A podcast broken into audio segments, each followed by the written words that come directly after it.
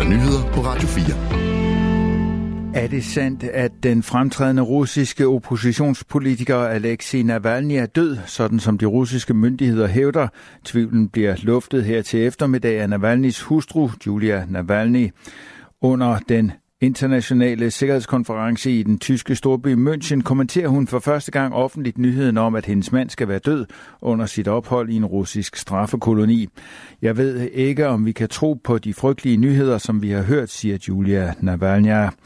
Julia Navalnaya siger videre, at hvis det er sandt, at hendes mand er død, skal Ruslands præsident Vladimir Putin og hans venner vide, at de ikke slipper ustraffet fra, at Navalny døde i det russiske styres varetægt. Oplysningen om dødsfaldet kommer alene fra de russiske myndigheder. Dødsfaldet er således ikke blevet bekræftet af hverken Navalnys familie eller hans stab af advokater og hjælpere. Ifølge myndighederne i Rusland døde den 47-årige oppositionspolitiker efter, at han var blevet syg på en gårdtur. Han mistede bevidstheden og døde angiveligt kort efter. Navalny afsonede en fængselsstraf på 19 år og blev i december flyttet til en straffekoloni i det nordligste Rusland. Oppositionspolitikernes hustru har ifølge det amerikanske udenrigsministerium mødtes med USA's udenrigsminister Antony Blinken i München. Her sagde Blinken til Julia Navalnaya, at Rusland er skyld i hans død. Når statsminister Mette Frederiksen ankommer til den årlige sikkerhedskonference i München, er det med et budskab om, at Europa skal stramme sig an og løfte ambitionsniveauet i sikkerhedspolitikken. Europa skal kunne løfte opgaven med at forsvare sig selv.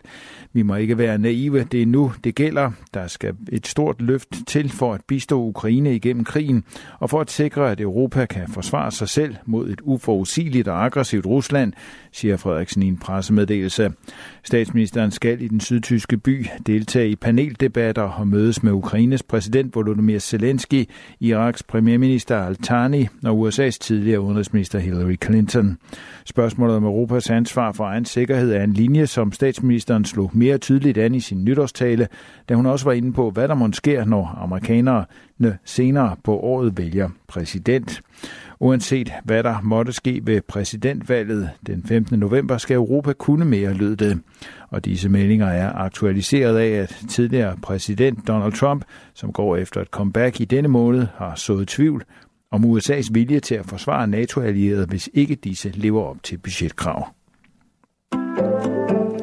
Hvis man ejer en ladcykel fra Babu, er der intet andet at gøre end at afvente situationen. Ens rettigheder afhænger nemlig af, hvad myndighederne finder frem til.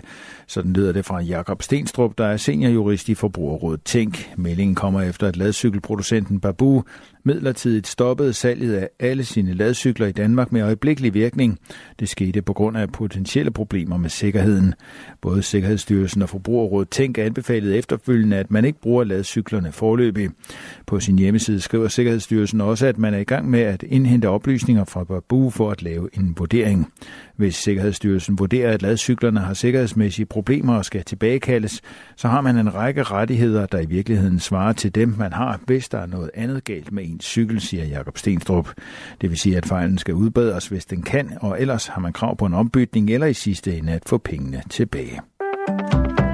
Den danske astronaut Andreas Mogensen rejser tidligst den 8. marts fra den internationale rumstation og tilbage til jorden, skriver han på det sociale medie X. Den præcise afrejsedato afhænger af vejrforholdene samt opsendelsen af en anden besætning. Han når ikke sin planlagte rumvandring, der er blevet udskudt flere gange, men han håber, at den anden besætning kan nå det. Det har været en fantastisk mission, hvor jeg blev kommandør for besætningen på Ekspedition 70, en fantastisk international besætning, hvor vi har udført ny videnskab og arbejdet sammen for at gøre det til en god ekspedition, siger han. Den danske astronaut skulle på sin nummerandring have installeret et nyt kamera, der skulle filme jorden. Mogensen har været knap et halvt år på rumstationen. Han ankom i slutningen af august. En måned inde i missionen blev han kommandør på den internationale rumstation. På missionen har Mogensen udført en række eksperimenter. Blandt andet har han fotograferet en række energifænomener i rummet. Andreas Mogensen er på sin anden tur i rummet. Undervejs har han jævnligt sendt hilsner hjem til jorden fra sine sociale medier, eksempelvis juleaften.